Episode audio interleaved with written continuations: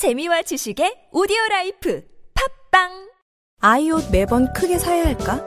다양한 옷을 저렴하게 입힐 수 없을까? 세탁지옥에서 벗어날 수 없을까? 이제 리틀 런웨이로 해결하세요. 전문가가 엄선한 옷들이 도착하면 횟수 제한 없는 교환으로 매번 새로운 옷을 만나볼 수 있습니다. 옷이 더러워지셨다고요? 교환 신청 버튼만 클릭하세요. 한 벌에 구매 혹은 12벌의 리틀 런웨이. 이제 사지 말고 리틀 런웨이. 가을엔 탁 떠나는 거야. 낙엽 소리를 찾아서 탁, 기차를 타고 탁, 시문화 콘서트를 찾아서, 버스킹 공연을 찾아서, 바닷가의 소리를 찾아서, 서해 금빛 열차를 타고 탁! 올가을 나를 찾아 떠나자. 서울에서 출발하는 나의 가을 자서전 탁!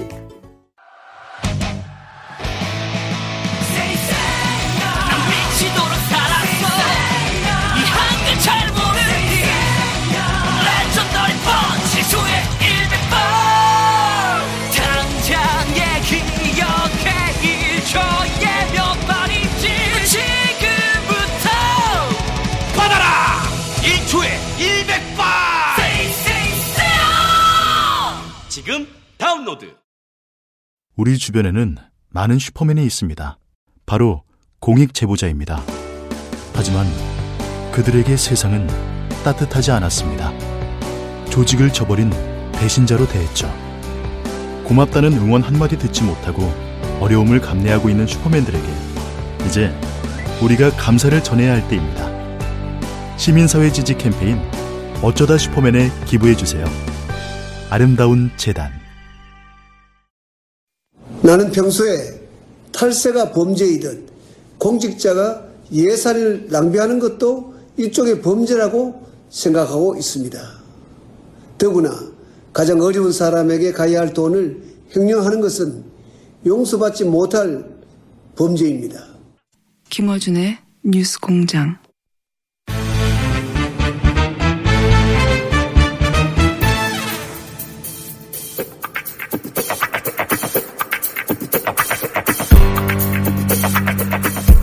오랫동안 정치구단이라는 별명으로 불리신 분입니다.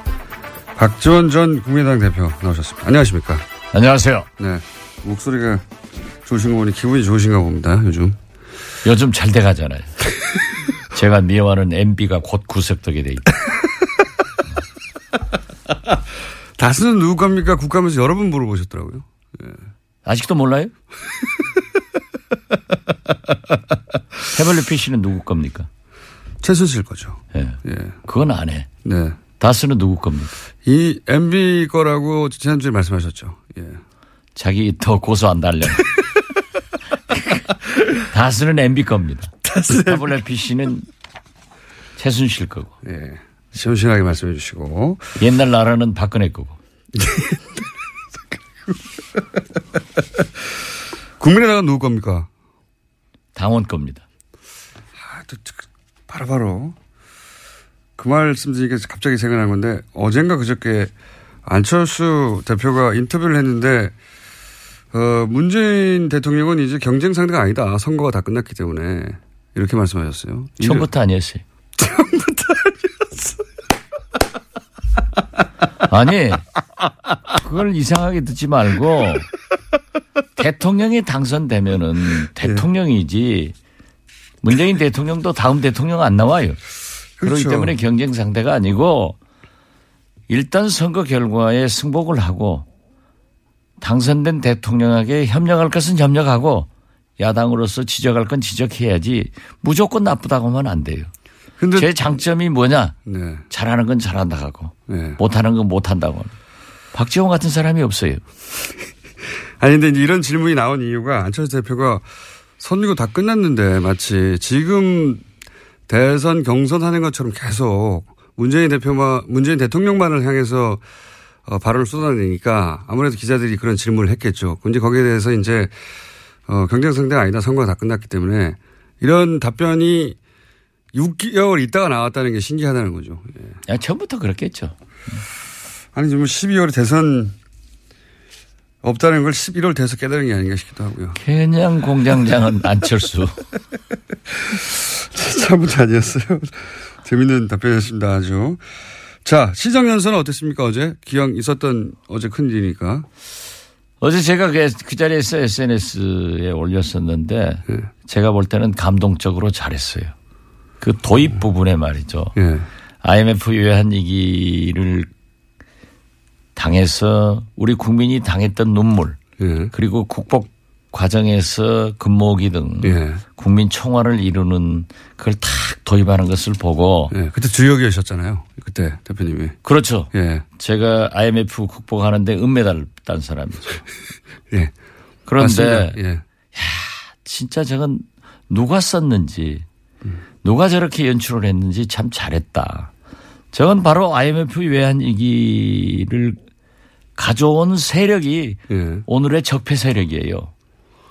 그렇죠. 역사가 오래됐습니다. 사실. 그렇죠. 예. 그리고 그렇게 금모으기 등 국민 통합을 이루어서 극복한 세력이 우리란 말이에요. 예. 또 민주당이란 말이에요. 지금은 또 갈라져 있지만. 예. 그렇기 때문에 다 그렇게 도입하면서 나도 문재인 나도 이러한 과정을 겪어서 지금 현재의 어려움을 극복하겠다. 그런 의지를 보여주는가 하면은 대북 정책에 대해서는 DJ의 베를린설은 예. 순서만 바뀌었지 너무나 감동적으로 잘하더라고요. 그건 잘하는 거죠. 그렇게 받아주셨군요. 예. 그런데 개헌 문제. 예. 예. 그건 지금 현재 대통령께서는 자꾸 지방 분권만 네. 강조를 하는데 국회나 국민은 권력 구조 네. 분권을 요구하고 있는데 거기에서 좀 앞으로 네. 상당한 토론이 필요하다. 그리고 부자 증세 없는 세수 증대는 서민과 영세상인 월급쟁이들한테 고통을 너무 강요하는 것 아닌가 그런 생각하셨어요. 그런데 잘했어요. 전반적으로, 잘한 건 잘한 거예요. 전반적으로 잘했고 네. 예, 그런 부분이 좀 걸렸다. 이건 어떻게 평가하십니까? 최근에 중국과 사드 문제가 이제 뭐 아직 완전히 해결됐다고 말할 수는 전혀 없고 이제 어쨌든 서로 잘해보자 봉합 국면에 들어선 것 같은데 여기 대해서 야당에서는 보수 야당에서는 일단 구려외교라고 하잖아요. 저는 왜 구려외교라고 하는지 잘 이해가 안 가는데 요 대목은 어떻게 평가하십니까? 잘했어요. 그것도 잘한 겁니까? 외교는 예. 다 얻을 수 없습니다. 그리고 우리는 대한민국은 도랑이든 소예요. 미국 풀도 먹어야 되고 중국 풀도 먹어야 됐는데 우리나라 지정학적으로 미국, 일본, 중국, 러시아 세계 초 4대 강국에 둘러싸여 있는 나라인데 여기에서 줄타기를 잘하는 게 외교예요. 네. 어떻게 미국도 만족시키고 중국도 만족시킬 수 있어요. 네, 100%는 안 되죠. 안 되죠. 네. 그런데 이렇게 해결해 나가고 또 문제가 있는 것은 또 그대로 남겨놓으면서 해나가는 것이 외교지. 그래서 구동존이라고 할 거예요. 그런데 그 비난하는 사람들은 구동존이가 무슨 말인지 모를 거예요. 이거 어떻습니까? 최근에 이런 똑 잘라서 요 대목만 한번 여쭤볼게요. 국정원의 특활비 뭐 3인방한테 뭐 매달 1억씩 줬다 이런 얘기하니까 자유한국당에서는 김대중 정부 때도 있었다라고 이제 김대중 정부를 탁 특정해버렸어요. 근데 김대중 정부 때 있었던 일이라면 대표님이 모를 수 없지 않습니까? 예, 비서실장도 하셨는데. 요거는 어떻게 되나요? 분명한 것은 박정희, 예. 전두환, 예. 노태우, 김영삼 정부에는 있었어요. 제가 청와대에 들어가니까 제가 공보수석이었는데 예. 공보수석 산하기관, 연관기관이죠. 예. 거기에서도 매월 가져오더라고요. 그래서 대통령께서. 산하기관에서도 가져왔어요? 국정원뿐만 그렇죠. 아니라? 국정원뿐만 아니라 코바코. 예. 언론재단 가져왔어요. 그래서 대통령께서 어떠한 경우에도 산하기관 연관기관에서 일체 돈 받지 마라. 그리고 또 과거에는 네.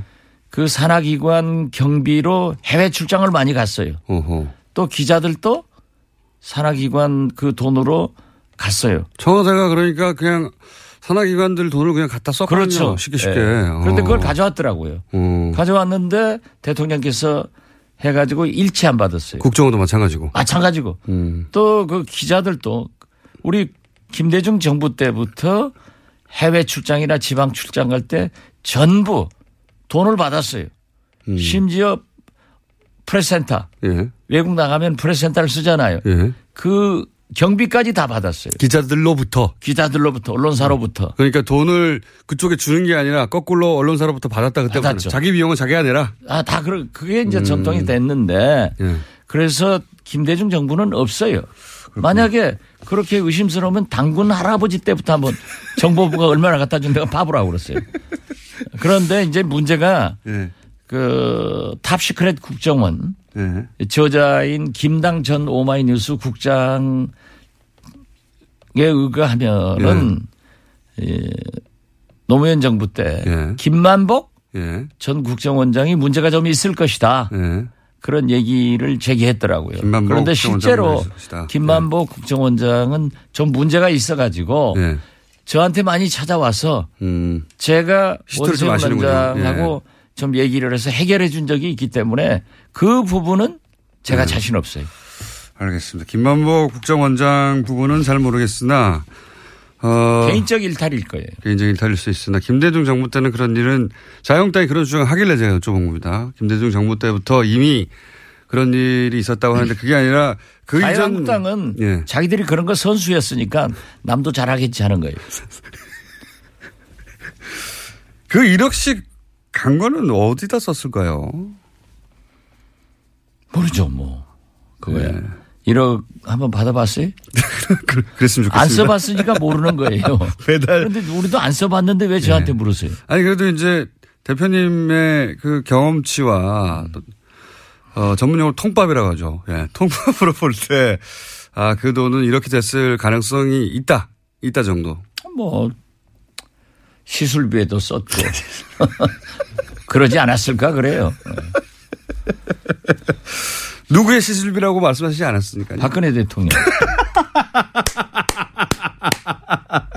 그거 다 보도된 거 아니에요. 그렇죠. 시술을 하신 건데 그 돈은 어디 나왔을까 이런 네. 얘기가 많이 있었죠. 네. 그런데 그걸 아마 저 예산으로 쓰기는 항목상 어려울 거예요. 그런 항목은 없으니까요. 네. 대통령 시술비 같은 거는. 그랬을 개연성이 있다고. 그 뭐 정상적 시술 같으면 하는데. 예. 미용 시술을 뭐. 예. 예. 세금으로 하긴 어렵죠. 지금 문재인 대통령께서 건보 적용 확대도. 예. 성형 시술 같은 것은 뺀다는데. 그 예산에 그런 게 있겠어요? 아무튼 공장장 아는 게 하나도 없어. 아, 오늘 컨디션 좋으십니다. 이거 어떻습니까? 서청원 최경환 출당은 어려울 것이다라고 지속적으로 말씀해 주셨는데 여전히 그런 상황입니까? 네, 저는 어렵다고 생각합니다. 네. 왜냐하면 네. 현역 의원의 출당은 3분의 2. 예. 의원 3분의 2가 있는데 의원들이 안 해요. 그런데 홍준표의 그 수를 여기서 읽어야 돼요. 어떻게 읽어야 됩니까? 홍준표 대표는요. 예. 박근혜 대통령은 평당원이기 때문에 윤리위원회에서 열흘만 넘으면 자동적으로 출당이 그렇죠. 되는데 예. 서청원 최경환 두 분은 3분의 2가 돼야 되니까 안 되는 걸 알고 있어요. 그렇지만은 친박을 나는 청산하고 있다. 하는 의지 표명. 예. 그걸 국민에게 제처로. 특히 바른정당에게 보여주는 거예요. 그래서 바른정당 의원들이 들어오면은 원내 의석수는 최경환 서청원도 포함되기 때문에 예. 제1당을 만들려고 하는 수예요. 그리고 이거 또 한 가지는 이런 방법도 있지 않겠습니까? 뭐 한 7명 이상, 뭐 한 10명까지도 얘기하던데 그 숫자가 만약에 들어오면 어차피 서청원, 최경환 두 양반은 당사자니까 의총 때 요 사안을 의견할 의총 때 못 들어오니까 두 사람 빠지고 한 7, 8명 들어가서 한 10명 늘어나고 하면 그때는 출당 가능하지 않겠습니까? 저는 그렇지 않으려고 봐요. 그래도 어렵다. 일사부재리도 있고 네. 또 거기다 서청원, 최경환 저하고 개인적으로 가까우신 분들인데 네. 그분들이 거기 남아있어도 네. 정상적인 정치 활동이나 당내 활동이 어려워요. 네. 놔두면은 의석수는 많고 네. 정치자금 배당도 많이 오고 그 뭐 괜히 친박들하고 갈라질 필요 없단 말이에요. 예. 그렇기 때문에 저는 제스처만 할 것이다. 그냥. 예, 제스처만 하고 예. 역시 홍준표 대표의 수를 예. 청와대란 민주당은 못 당한다. 오로지 박지원만 당할 수 있다. 아니 그것은 제가 한 얘기가 아니고 예. 홍준표 대표가 예. 300명 국회의원 중 박지원만 무섭다. 본인이 그렇게 얘기하더라고요. 그건 사실입니다. 아니 저는 예, 그건 사실입니다. 홍준표 알아줘야 돼요. 제가 보세요. 예. 어제 보세요. 대통령한테 딱 안 가다가 국회 오니까 왔으니까 아 여기서는 오셨네요 하니까는 국회니까요. 자기가 국회의원이라는 걸 자랑한 거예요. 예. 홍준표 대표는 국회의원 아니죠. 아닌데. 예. 그러니까 국회를 내가 장악하고 있다. 이걸. 그런 메시지다. 그 말씀하시니까 홍준표 대표를 제가 사석에서 몇 년 전에 만났을 때 사석에서 만나면 이제 이런저런 정치인들 얘기하는데 박지원 대표님 얘기가 나왔어요 그때. 그랬더니 대뜸 하는 얘기가 그 양반을 건들지 마라. 아 박지원은 요물이다. 그 워딩입니다. 사석에서 나왔던 그 양반을 건들지 마라. 그랬던 적이 있습니다. 서로 인정하는군요. 그 대목에 있어서는. 네. 저는 뭐 홍준표를 지금 건드려봐야. 제가 문재인 대통령 도와줄 필요가 없거든요. 이재이라. 오랑캐의 칼로 오랑캐를 치는 거예요.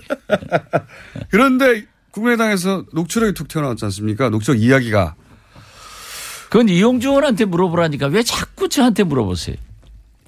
대표님 다 알지 않습니까? 상황을. 몰라요. 아시면서. 아, 몰라요. 이 세상에 아는 걸 다 말하고 살아요?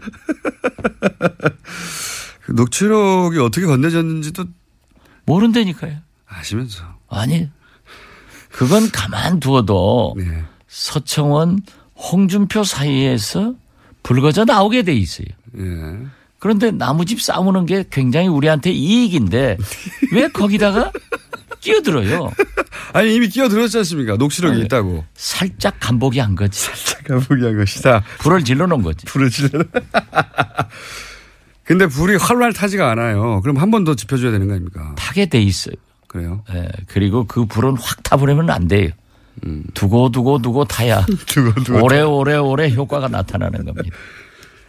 요거 하나만 확인해 주시죠. 하여튼 공장장. 아는 게 없어요? 아니, 나하고 진행을 바꾸는 게 나아. TBS의 청취율을 올리는 것은 박지원 공장장, 김어준 일주일도 안 되고 한 3주에 한 번씩 출연시켜 줄게요. 감사합니다. 여기 내용에 원래 홍준표 대표하고 서청원 의원 간의 공방은 1심 이전의 상황에 대한 얘기였는데 이용주 의원이 얘기한 것은 1심 이후의 상황입니다. 그래서 이게 녹취록이 두 개가 있는 거냐 아니면은 그죠? 아니요. 제가 이용주 의원하고 법사위에서 옆에 앉으니까 우리 간사님 아니에요? 예. 저는 유일한 간사 지배를 받고 있는데 예. 그렇게 얘기하시던데 1심에서 무죄 났는데 그러니까요. 2심 항소심을 앞두고 예. 그러한 얘기가 오고 한 게 있다. 증인을 회유한 정황에 예. 관한 얘기를 예. 했단 말이죠. 그렇기 때문에 2심에서는 무죄 판결이 났다. 그러니까 1심 끝나고 난 상황에 말한 거잖아요. 그렇죠. 그렇죠? 예. 그러니까 이게 별도의 녹취록입니까?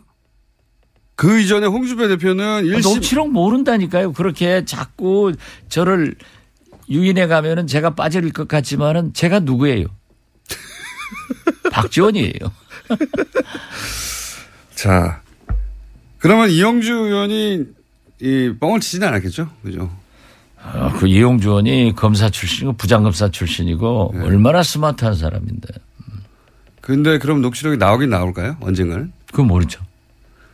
네. 그것은 우리 국민의당을 바라볼 게 아니라 서청원, 홍준표를 바라보면 나온다니까요.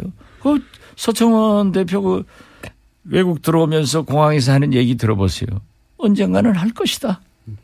최종적으로 누가 이깁니까 보시기에? 서청원 대 홍준표. 서청원이 이기죠. 아 그렇게 보십니까? 네. 왜냐하면 이 그러니까 예. 홍준표가 그 절대 그 이상 확전 안 할 거예요. 여기서 이긴다는 의미는 서청원 의원은 계속 당에 남고 홍준표 대표의 어떤 지적. 아니, 그 발언에 대해서. 그 발언. 예. 녹취록 이 배틀에 있어서는 적어도 서청원 그렇죠. 대표가 이길 것이다. 나는 그렇게 봐요. 녹취록 내용을 아시는군요.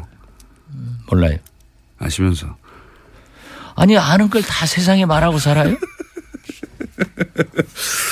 대통령 한 사람도 자기가 한 행동 딱 거짓말하면서 잡아떼던데 뭘. 나는 대통령 못 해봤잖아요. 대신 대자 대통령만 했지. 그러면 대신 대자 대통령이면 상황이 맞으셨네요. 상황은 아니고 하왕이지. 하왕 정도. 대신했으니까. 하왕 정도 샀습니까? 홍준표 대표하고 두 분이서 따로 사석에서 만나서 이런 얘기 주고받고 하신 적은 없어요? 한 번도 없어요. 그러신 것 같더라고요. 예. 예. 두 분이 서로를 존중하면서 또 괴롭히고 싶어하면서 동시에 인정도 하면서 이런 것 같더라고요. 예. 언론에 나오는 얘기만 봐도 알고 예. 그 박찬종 예. 전 의원. 선배 예. 의원이 아주 그 재밌는 얘기를 하더라고요. 그분이 보통 분이 아닌데 예. 최근에 이렇게 굉장히 옳은 말씀을 많이 하시는데 예. 홍준표 대표가 그 말을 하는데 어쩐지 홍준표답지 않은 표정을 하더라. 어쩐지 홍준표다. 녹취록에 관련된 예. 얘기를 하는데. 그러면서 예. 냄새가 나는 얘기를 하길래 예. 과연 박찬종도 박찬종이다. 아, 진짜 그 아주 재밌는 표현 아니에요. 미세한 표정 변화를 잡아내서. 예. 예. 아주 그 자신 없어 하더라 하는 말씀을 듣고 박찬종 선배님 진짜 대단하신 분이에요. 예. 그러니까 자신 없어 할 녹취록 내용을 알고 계시다는 얘기네요. 그런 감이 있다는 거지. 그런 감이 있다. 그거 이용주 의원 누가 줬을까요? 모르죠. 아시면서. 몰라요. 아시면서. 오늘 전부 나를 그렇게 아주 전지전능하신 무슨 뭐 하나님 취급을 하는데 저 모르는 건 많이 몰라요. 바른정당은 어떻게 됩니까? 그럼 남은 바른정당은? 바른정당은 이제 다음 주 예. 11월 중순 전당대회 전까지 13일 전까지 예. 13일 전까지 갈 사람은 가고 남을 사람은 남는 거죠. 그래서 교섭단체는 무너지고 예. 제가 볼 때는 집단 예. 혹은 전국적으로는 예. 흡수될 것이다. 한국당으로 많이 갈 것이다. 그렇게 봅니다. 1차 탈당하고 그다음에 추가로 탈당할 수도 있고. 그렇죠. 예. 그래서 남는 사람은 뭐 몇 사람 남겠어요? 한 자리씩 따로 줄어들고. 네. 예. 그럴 경우에는 통합의 대상이 안 됩니까? 국민의당 입장에서는? 뭐 영입의 대상은 되지만은 통합은 처음부터 없어요. 당대당은 안 된다가. 아니, 그 뭐가 있어서 해요? 싸라기하고 노적하고 합쳐놓으면은. 안철수 대표는 근데 통합 얘기를 계속 했지 않습니까? 뭐. 오늘 아침 인터뷰한 걸 보니까 통합은 예. 아니지만은 예. 예, 선거 연대 정책 연합 같은 것은 가능하지 않느냐. 예. 뭐 난 그건 가능하다고 봐요. 예. 그리고 케이스 바이 케이스로 그죠. 예. 그렇죠. 그리고 예. 정책 연합은 이제 법안 같은 건 지금도 자동적으로 하고 있다고요. 우리가 필요한 경우에는. 적폐청산 이런 경우에는 민주당하고 하고 있고 네. 또 우리가 또 필요한 경우에는 바른정당이나 한국당하고도 하고 있단 말이에요. 네. 그러니까 어제 우리 김동철 원내대표가 아주 중요한 보고를 했어요. 어제 정우택 한국당 대표를 아침에 만나가지고 네. 5.18 특별법 개정안에 대해서 한국당이 반대했는데 그걸 긍정적으로 심의하겠다. 이런 얘기를 했다는 거예요. 이건 그러면 우리가 그거 한다고 해서 한국당하고 연대 연합하는 것은 아니에요. 우리가 제3당이기 때문에 국민이 제3당은 양당제에서 극단적으로 나가는 것을 잘 조정하고 국가와 국민을 위해서 좋은 일을 하라 했는데 굉장히 좋은 일 아니에요. 이런 게 자동적으로 되는 거지.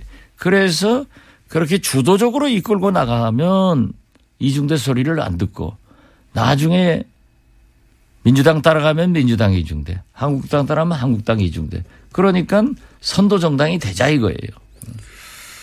홍종학 후보 논란에 대해서는 어떻게 보십니까? 안 되겠대요.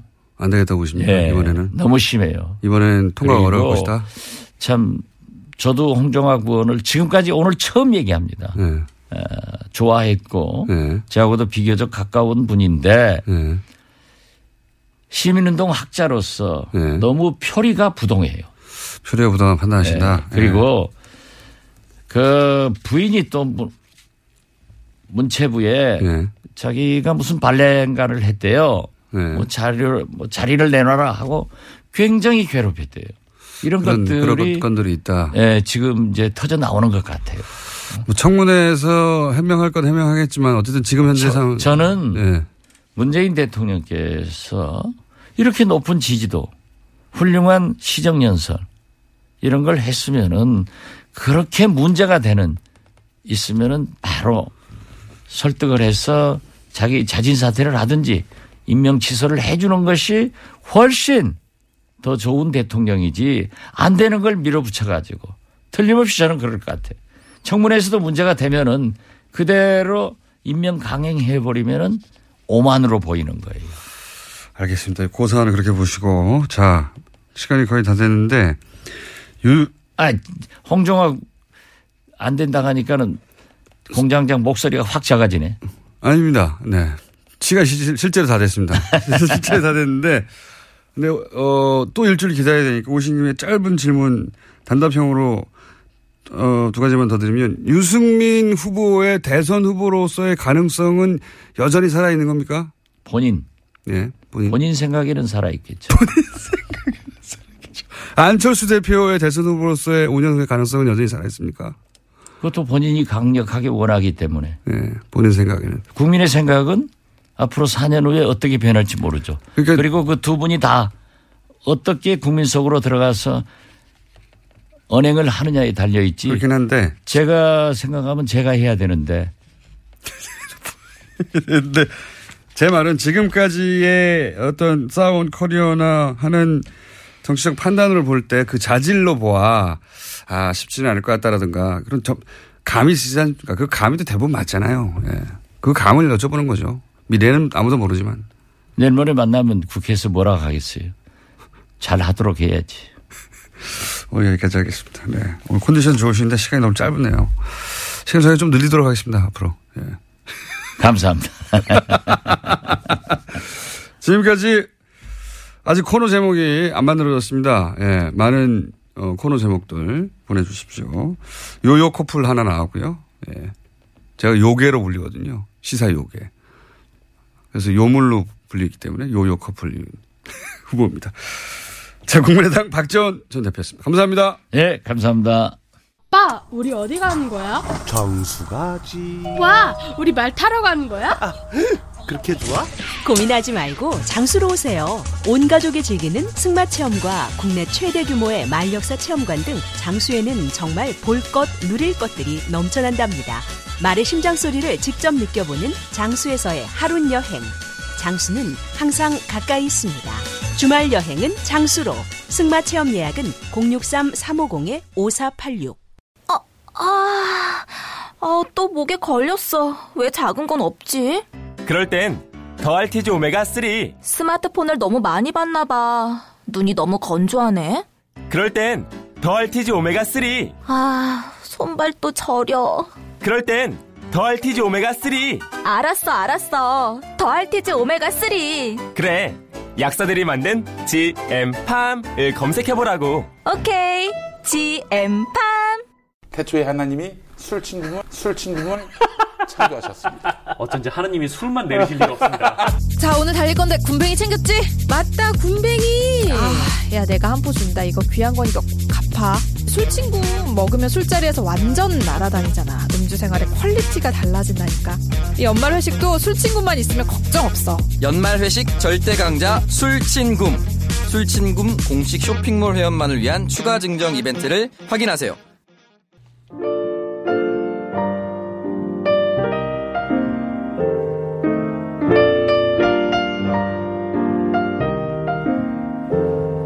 박지원 전 대표에 대한 문자가 참 많이 왔습니다, 오늘은. 예. 이상하게 뉴스공장에 나오면 호감이 생기기 시작하네요. 이런 유의 문자 예 많이 오고 있습니다. 내부자들에 대해서도 문자 많이 왔습니다. 내부자 두 분의 오디오가 물릴 때가 제일 재밌습니다라고 하는 분과 정반대로 예 이거 싸움 안 말리고 뭐 하냐고 저한테 문자하는 분도 있습니다. 예 컨셉입니다. 예 코너에 필리핀 지방어로 다스 누구 겁니까? 까이낀싸냉 다스. 예 제가 정확한 발음인지는 모르겠습니다만 써인드리겠습니다. 따갈로어로는 까니뇨 다스 이또. 예 미얀마어도 없네요. 다스가 베두에레? 에스페란토 나왔습니다.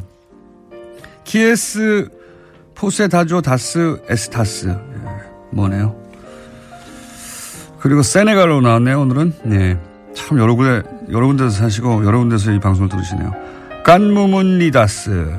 예, 김수경 씨가 보내셨습니다. 어떤 분이 사진을 보내셨는데 동탄에 있는 고깃집 이름이 고기요정입니다.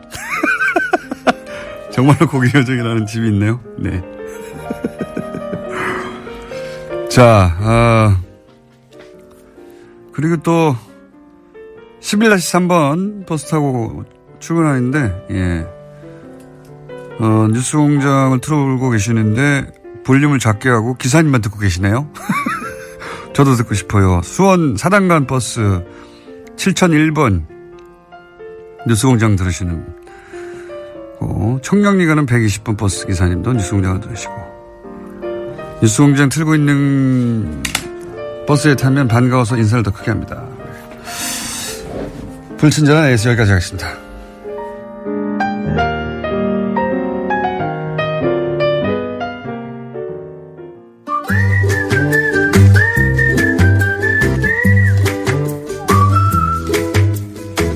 도시원 작가 김진애 박사님 나오셨습니다. 안녕하십니까? 네, 안녕하세요. 네, 오늘 저희가 시간을 약속한 만큼 확보했습니다. 아, 거짓말도 잘 둬요.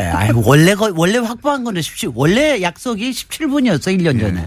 그런데 네. 점점 줄더니 네. 이제는 12분만 돼도 막 그냥 생색을 내시는 이 공장장. 10분이 넘어가기 쉽지 않네요. 더군다나 특히 목요일 날은. 글쎄 이걸 표현을 어떻게 하면 하여튼 블랙스타들이 너무 많이 나와. 블랙스타들이 김성태, 박지원 블랙스들이 너무 많이 나와가지고 저는 그냥 완전히 쪼그라져 있는데 시간마저 쪼그라들면은 너무 그렇습니다. 네. 밖에서 네. 기다리시면서 박장대소라면서 방송을 들으시니까 네. 아, 재밌어요. 네. 자 권력과 건축 이런 주제로 지금 몇 주째 하고 있는데 네. 지난주에는 이제 노무현 전 대통령까지 왔습니다. 봉하 사저. 봉하 사저에 대해서 네. 얘기를 했죠. 사실 지난번에 얘기하고 난 다음에 오신 분도 많고요. 메시지도 엄청나게 받았고요. 네. 또 책 쓰자고 또 그런 사람. 뭐 하든 간에 굉장히 많이 네. 봤고요. 많은 분들이 또 그 두 분의 그 하여튼 너무 일찍 가심과 그 두 분의 케미에 대해서 굉장히 좀 반가워하고 많이 그러셨어요. 근데 두 분의 케미 이제 그 궁합을 얘기를 드렸는데 그러니까 지난번에 전 대통령도 건축하신 네. 분도 돌아가셨으니까 네. 예. 봉하 사저를 이제 설계할 건축가를 고를 때 물론 네. 건축가가 물론 건축주의 마음에 들어야 됩니다. 네. 그거는 이제 제가 지난번에 얘기 드린 면접을 봐서 예. 면접했을 때 아따 이거는 불편한 집이 되는 게 좋다. 이게 이제 그거 참 지금 특이한 발상이에요. 거기에 이제 꽂힌다는 대통령도 이상하거든요. 두 사람도 좀 이상합니다. 집이 불편해야 네. 돼. 그랬더니 맞는 말이다. 두 양반다. 그런가 하면은 솔직히는. 뭐 건축주도 건축가 마음에 들어야 됩니다. 사실은 네. 이게 뭐 사실은 뭐 돈만 받는다고 설계할 수 있는 건 그러니까요. 아니거든요. 자기 집은요. 건축 철학을 이해해 주는 사람하고 일하고 싶죠. 그럼요. 그런데 예. 이제 그 노무현 대통령은 왜 그 정기용 선생의 마음에 들었을까? 네. 거꾸로 이번에는 예. 그거는 이제 바로 이거예요. 마을이라는 얘기를 하신 겁니다. 이거는 뭐냐면 내 집을 짓는다는 것보다도 예. 내가 마을에서 여러 가지 일들을 하고 싶다. 그 마을의 베이스 캠프가 됐으면 좋겠다. 이런 말씀을 하신 거예요. 그러니까 또 이제 정기용 선생님 또 완전 꽂혔죠. 이게 완전 뭐냐? 네. 거기가 제가 가본 경험으로 얘기 네. 말씀드리면 저는 이제 동해 바위에 올라가 보고 네. 전체 보고 싶었어요. 전체 소위 마을이 어떤 구도인지 네. 그리고 그리고 이제 사저, 한창 괴롭힘을 당하실 때, 사저와 경호동 사이 이어지는 길목에서 담배를 피셨잖아요. 네네. 그게 사진이 잡히고 했는데, 네. 일부러 그 자리에 가서 담배도 펴보고, 네. 네. 근데 굉장히 이상합니다, 동네가. 네. 네. 어떤 의미에서 이상하냐면, 사저, 그러니까 정말 마을이에요. 네. 뭐라고 표현해야 될까요? 해보세요. 나 근데 지금 귀를 쫑긋한 거 듣고 있습니다. 어떻게 네. 표현하실지. 마치 이제 같은 종교를 믿는, 소수 종교를 믿는 분들끼리 자기들끼리 마을을 꾸며가지고 그 안에서 네. 어떤 지속 가능한 공동체를 만든 것 같은 그런 느낌이었어요, 저는. 네. 그러니까 예전에 마을들이 네. 되게 이제 시족 마을들도 있고 네. 친족들이 모여서 하는 마을도 있고 이제 이런 경우니까 그럴 수도 있는데 저는 그것보다도 네. 그러니까 제가 처음 가본 거는 아직 대통령 살아계실 때, 네. 이제 봉하 얼만큼 저기 안 했을 네. 때. 그러니까 제가 대통령 마을이라고 그럴 때 갖고 있는 이제 이런 인상 같은 게 있습니다. 대통령 마을 같은 건 없죠. 아니, 사실 그런 건 있는데 대통령이 네. 살았을 것 같은 마을. 네. 이제 우리나라, 그건 이제 대체로 머릿속에 생각하고 있는 거는 우리나라에서 옛날에 왜 좋다, 풍수적으로 좋다고 얘기하는 거를 상상을 해요. 그러니까 남향 바르고, 양주 바르고, 뒤에 산이 있고, 아주 환하고, 이러면서 앞에 물도 있고 이제 굉장히 그러고 포근하고 이런 거를 생각을 하고 갔어요. 근데 정말 제가 생각한 데랑 완전히 달라요. 저는 솔직히 처음에 봉하에 갔을 때 그 충격을 잊지를 못해요. 어떤 의미의 충격? 왜냐면 그게 뭐냐 서로 어떤 건지 모르겠는데 마을 자체가 아니라 거기 처음에 가셨을 때 아마 그냥 보나마나 이제 우리 총수께서는 그냥 마을로 쑥 돌아가셔서 저 주차장에다 주차하고 돌아가셨을 거예요. 아니 그때 저는 그러지 않으셨어요? 걸어서 들어왔어요. 그건 굉장히 저는요. 네. 봉하마을 들어가는 입구에 중공업지대 있지 않습니까? 네. 공장 동네가 있는데 거기다 세워놓고 걸어서 들어갔거든요. 근데 걸어서 들어갈 때 그게 완전히 달랐습니다. 이게 뭐냐면은요. 이게 스쳐가는데요. 이게 뭔가가 흐르는 데입니다. 모여있는 우리가 보통 마을이라고 하면은 뭐가 모여있는 데라고 생각을 하는데 이게 흘러갑니다. 저는 왜냐하면 그게 굉장히 이렇게 신기하더라고요. 저는 또 한 가지 인상적이었던 건 참 총구석까지 왔다. 네. 아 정말 총구석이죠. 근데 지금은 총구석. 지금은 총구석이 아니죠. 지금은 근데 그때로서 지금은 진영 시야 안에 속해 있으니까. 네. 근데 이게요. 이제 보통은 마을 들어가면 이렇게 앞으로 가가지고 이렇게 쭉 펼쳐지는데 이건 옆으로 들어가잖아요. 옆으로 맞습니다. 들어가면서 그게 뒤에도 산이 있고 앞에도 산이 있어요. 근데 맞아요. 앞에 이름 산 이름이 뭔지 아세요? 우리가 사자바이, 봉하산, 사자바이, 부엉이바이는 알지만 그 앞에 있는 산 이름이 모릅니다. 없어요. 없어 이름이? 그리고 그냥 그 동네에서는 뭐라고 부르느냐 하면은 뱀산이라고 불러요. 산 이름이 아예 없기도 합니다. 산 이름이 아예 안 나와 있더라고요. 근데 왜냐하면 높지가 않으니까. 근데 이게 이렇게 흘러갑니다. 근데 대체로 옛날에는 그런 산이 있을 때는 사람들이 이름을 용산이라고 많이 붙였어요. 너무 작으니까 뱀. 근데 작으니까 뱀인데 이게 흘러가는 굴곡이 보이는데 저는 산세를 보고 그런 느낌. 산세를 보는 산세와 그 앞에 쭉 펼쳐져 있는 평양, 동그란 평양 이게 그리고 가운데로 확 이게 흘러갑니다. 그게 저는. 야, 이건 정말 그러니까 뭔가 기가 흘러간다라고 하는 그런 느낌을 저는 받았어요. 그래서 굉장히 신기했는데 그 뱀산이 그래서 솔직히는 이제 풍수하시는 분들이 이 마을을 굉장히 많이 해석을 하셨습니다. 어떻게 여기에 이제 그러니까 제가 이제 풍수 얘기하면 자칫하겠는데 그 얘기만 나오니까. 근데 이 얘기만은 이게 기가 흘러가는 데는 맞아요. 모이는 곳보다 흘러가는 거. 그다음에 뱀이라고 하는 게 용이 아니다. 용은 완성된 거지만 뱀이라고 하는 거 아직도 뭔가 되려고 꿈틀대는 데다. 거기서 뭔가를 여유주를 잡으려고 하는 야망과 이런 게 여기서 자라났다. 뭐 이런 얘기를 하고 하는데. 대통령이 났다고 하니까. 대통령이, 근데 그것도 정말 풍수 하시는 분들이 대통령이셨을 그때 해석하는 거와 네. 대통령이 돌아가시고 난 다음에 해석하는 게 또 달라집니다. 그렇죠, 당연히. 그런데 네. 이제 뭐냐면 제가 얘기 드리고 싶은 거는요. 그 봉하라는 거를 이제 삶의 공간으로 보는 거하고 그 다음에는 이제 사실은 어떤 기회 공간 이런 거로 보는 거하고 두 개가 다 있을 거예요. 우리가 특히 돌아가시고 난 다음에 삶의 공간으로 보신 건 그게 바로 대통령께서 보신 겁니다. 마을에 가시자마자 하신 일이 화포천에 가서 그 앞에 이제 천이 흐르는데 화포천에 쓰레기 줍는 일부터 하셨어요. 오리농법으로 오리농법 하셨어요. 그 다음에 앞에 조금만 야산에다가는 장군차 심기 시작하셨어요.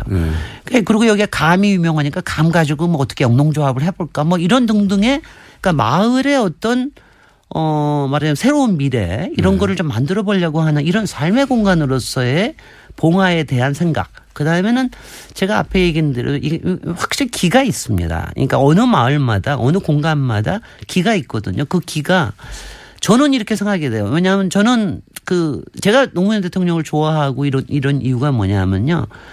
제가 앞에도 흘러간다고 하니까 본인이 내가 이걸 다 담을게라는 얘기를 하신 적이 한 번도 없습니다. 저는 그게 좋더라고요. 그러니까 어떤 점에서 굉장히 겸손하신 거예요. 대신 끊임없이 움직이자. 그리고 세상을 움직이는 거는 계속해서 우리 움직이는 우리의 힘으로 이게 간다라는 이제 이런 얘기를 하신 철학과 더불어서 봉하마을이 바로 그런 길을 담고 있는 데다. 이런 생각을 하면서 제가 사실은 봉하의 그 묘소 이제 지금으로 봐서는요. 봉하의 묘소가 이렇게 삼각형으로 되어 있습니다. 이렇게 산 위에서 찍은 사진을 보시면 알지만 저쪽에서부터 쭉 들어오면서 그 이제 봉하 그 노란 들판이 펼쳐지면서 거기에 이제 노무현 대통령 얼굴도 그리고 이제 벼 가지고 그리고 이러면서 쭉 오면 이렇게 삼각형으로 꽃갈 모양으로 되어 있어요. 꽃갈 모양으로 해서 거기서부터 오면은 이게 뭘 받아내는 것 같이처럼 되어 있어요. 그래서 거기에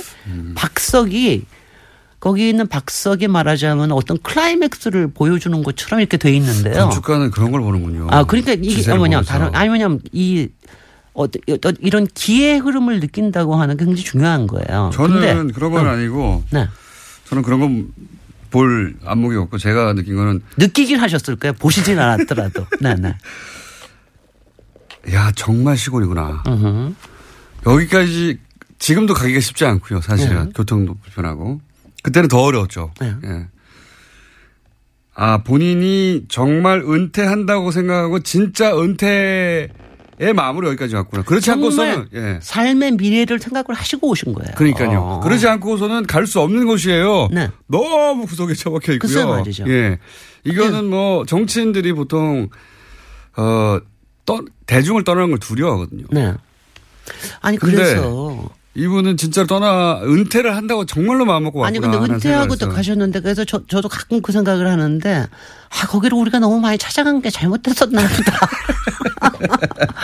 아니 왜냐하면 저는 처음 찾아갔을 때 봉하마을을 찾아갔을 때 이제 쭉 걸어 들어갔는데 마침 그때 대통령이 나오셔서 아직 거기 모두 없고 그럴 때 나오셔서 이제 헬로우 뭐 이런 거 오시는지 국민들 만나시고 그럴 때였는데 정말 행복해 보이셨거든요. 그러니까 그래도 동시 생각한 게 대통령 재임 기간에 본인이 가진 모든 에너지를 다 썼고 할 수 있는 본인이 후회 없이 할 수 있는 바를 다 했다고 생각했고 그래서 이제는 그거는 끝났고 삶의 그 단락은 끝났고 이제는 은퇴해서 자연인으로 이 동네를 내가 가꾸면서 동네 이장처럼 정말 은퇴한 삶을 그렸구나 이런 느낌을 받았어요 저는.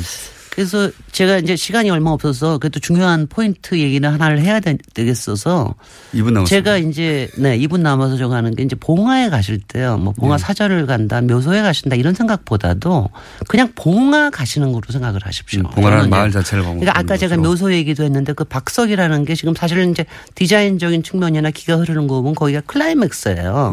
뭔가 있고 이제 거기에서 그러니까 거기서부터 연결되는 선도 생각하십시오. 그리고 봉하에 가실 때는 절대로 주차장까지 가지 마시고 입구에서 거기서부터 걸어가시는 게 굉장히 좋아요. 그러면 이제 이게 무슨 길일까? 뭐가 이게 여기에서 흘러가는 게 뭘까라고 하는 게 느껴집니다. 그래서 저는 독특합니다. 공간이. 아니요, 그거는요. 네. 아니 그러니까 그걸요 우리가 말을 못하지만 길한 어느 공간에나 기가 있습니다. 그리고 대통령께서 과학적으로는 자기장입니까? 어저께 들었습니다. 네. 뭐 자기장과 여러 가지가 있을 거예요. 그게 네. 사실은 이제 풍수에서 얘기하는 게 햇볕과 바람과 물 이것이 이거의 관계에서 일어나는 거니까. 근데 저는 그게 이제 이런 거라고 생각해. 기라는 거를 무슨 우리가 뭐 나쁜거나 무슨 미신적인 이게 아니라 우리가 공간에서 느끼는 어떤 에너지입니다. 그리고 자기의 충동이에요. 그래서 그거를 봉하를 생각을 하실 때는 봉하 가는 길에 그 마음이 어떤 건가. 그리고 봉하를 떠올릴 때 그 마음을 생각을 하시면 참 좋겠고요. 아, 또 딴 얘기 좀 하고 싶은 건 많은데 여기까지만 할래요. 왜냐하면 이 얘기가 굉장히 중요하기 때문에. 그래서 저는 제가 가령 건지 제가 어디를 갈 때 우리가 봉하라고 하는 걸 간단한 자체보다도 봉하를 그리는 마음, 봉하를 가는 마음 이게 굉장히 우리가 공간에 대해서 갖는 우리의 굉장히 좋은 태도라는 생각을 합니다. 그러니까 노무현 전 대통령을 좋아하셨던 싫어하셨던 제가 보기에는 그 공간을 한번 가볼 만하다. 그럼요. 굉장히 다른 느낌이 있습니다. 기까지는 모르겠고 아 여긴 정말 이상하다 이런 느낌 확실히 받습니다. 그건 신비롭기도 하고요. 각자 그 느낌은 다르겠지만 다르긴 합니다. 확실하게. 자 오늘 여기까지 듣겠습니다. 도시건축가 김진애 박사였습니다. 감사합니다. 안녕. 안녕.